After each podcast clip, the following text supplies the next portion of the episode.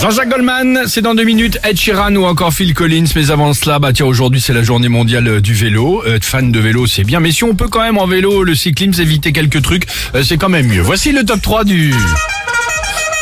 Bon, troisième position, être fan de vélo, c'est bien. Mais si on peut éviter quand même la tenue moulante, le casque tortue, la lunette virinque ou encore la chaussure bancale, c'est bien. Et le bronzage cycliste. Ah oui, ça, mais ça, ça, ça c'est obligé. Bah, c'est, c'est obligé, c'est comment obligé. Tu veux moi. Faire du vélo en quoi? Alors tu veux t'habiller comment? Bah je sais rien, mais je me disais... Faut être aérodynamique. Pardon? Aérodynamique.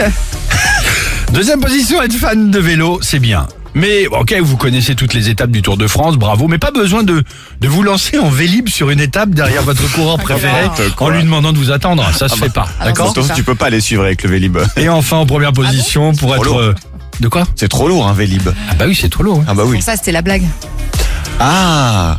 En première position, être fan de vélo, c'est bien. Mais évitez lors de, bah tiens, toujours une étape par exemple, de fouler la route déguisé en diable ou déguisé en saucisson géant cochonou. Ah, si. Non mais ça c'était bah, fantastique. Un demi à la main, en train d'en criant sur évidemment le coureur.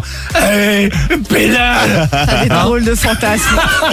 Je te jure. Ça me fait rêver. Le ouais. gars déguisé en saucisson. Bah tu le vois, non? Ah, parfaitement. Le, bah, le cochonou géant là. Parfaitement. Ah, je le vois bien, ouais. Quelle passion prend trop de place dans votre vie? Quelle passion prend trop de place dans votre vie? C'est la question qu'on vous pose ce matin, le trente-neuf trente-sept, le Facebook, l'Instagram du Réveil Chéri pour participer avec la plus belle musique de Chéri F M, huit heures trente-sept. Début de janvier. Alex et Sophie.